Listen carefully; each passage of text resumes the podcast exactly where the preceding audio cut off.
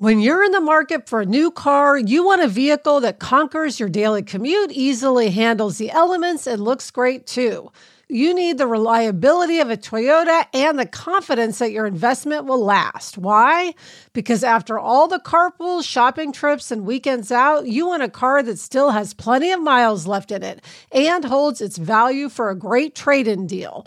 That's where Toyota leads the pack as the number one resale value brand for 2024, according to Kelley Blue Book's KBB.com. So check out the all new, fully redesigned 2025 Camry or test drive a stylish and affordable Corolla sedan or hatchback. And remember, when you choose Toyota, you're not just buying a car for today, you're investing in trade in value for tomorrow. Visit buyatoyota.com, the official website for deals, for more. Vehicles projected resale value is specific to the 2024 model year. For more information, visit Kelley Blue Book's KBB.com. Kelley Blue Book is a registered trademark of Kelley Blue Book Company, Incorporated. Toyota, let's go places.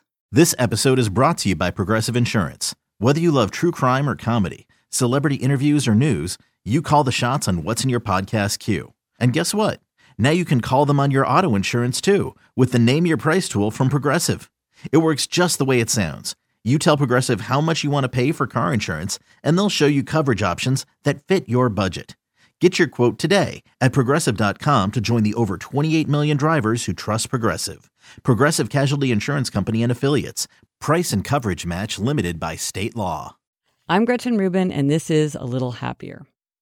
People often ask me how I made the switch from law to writing, and that is a long story for another day.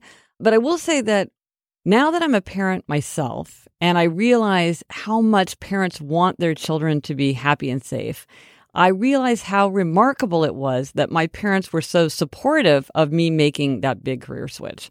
At the time, I had just finished law school, which, by the way, my parents paid for. I was finishing up my clerkship for Justice Sandra Day O'Connor. And I'm sure to my parents, my future looked very secure and established. And it was at this point that I announced, hey, I'm going to start all over from the beginning and I'm going to become a writer. And my parents were very supportive of that. And it made it a lot easier for me to make that change. I'm very influenced by my parents, and it would have been very, very difficult for me if they had opposed me taking that risk.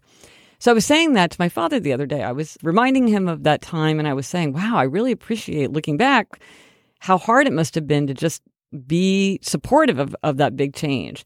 And my father said, Well, honey, at some point you have to switch from advisor to cheerleader.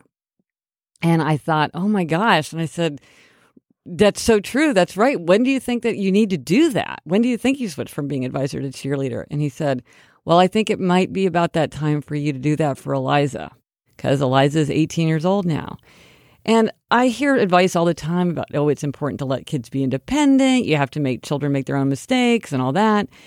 But I didn't really quite get it until my father put it into those words. It's time to switch from being an advisor to being a cheerleader. I'm Gretchen Rubin, and I hope this makes your week a little happier.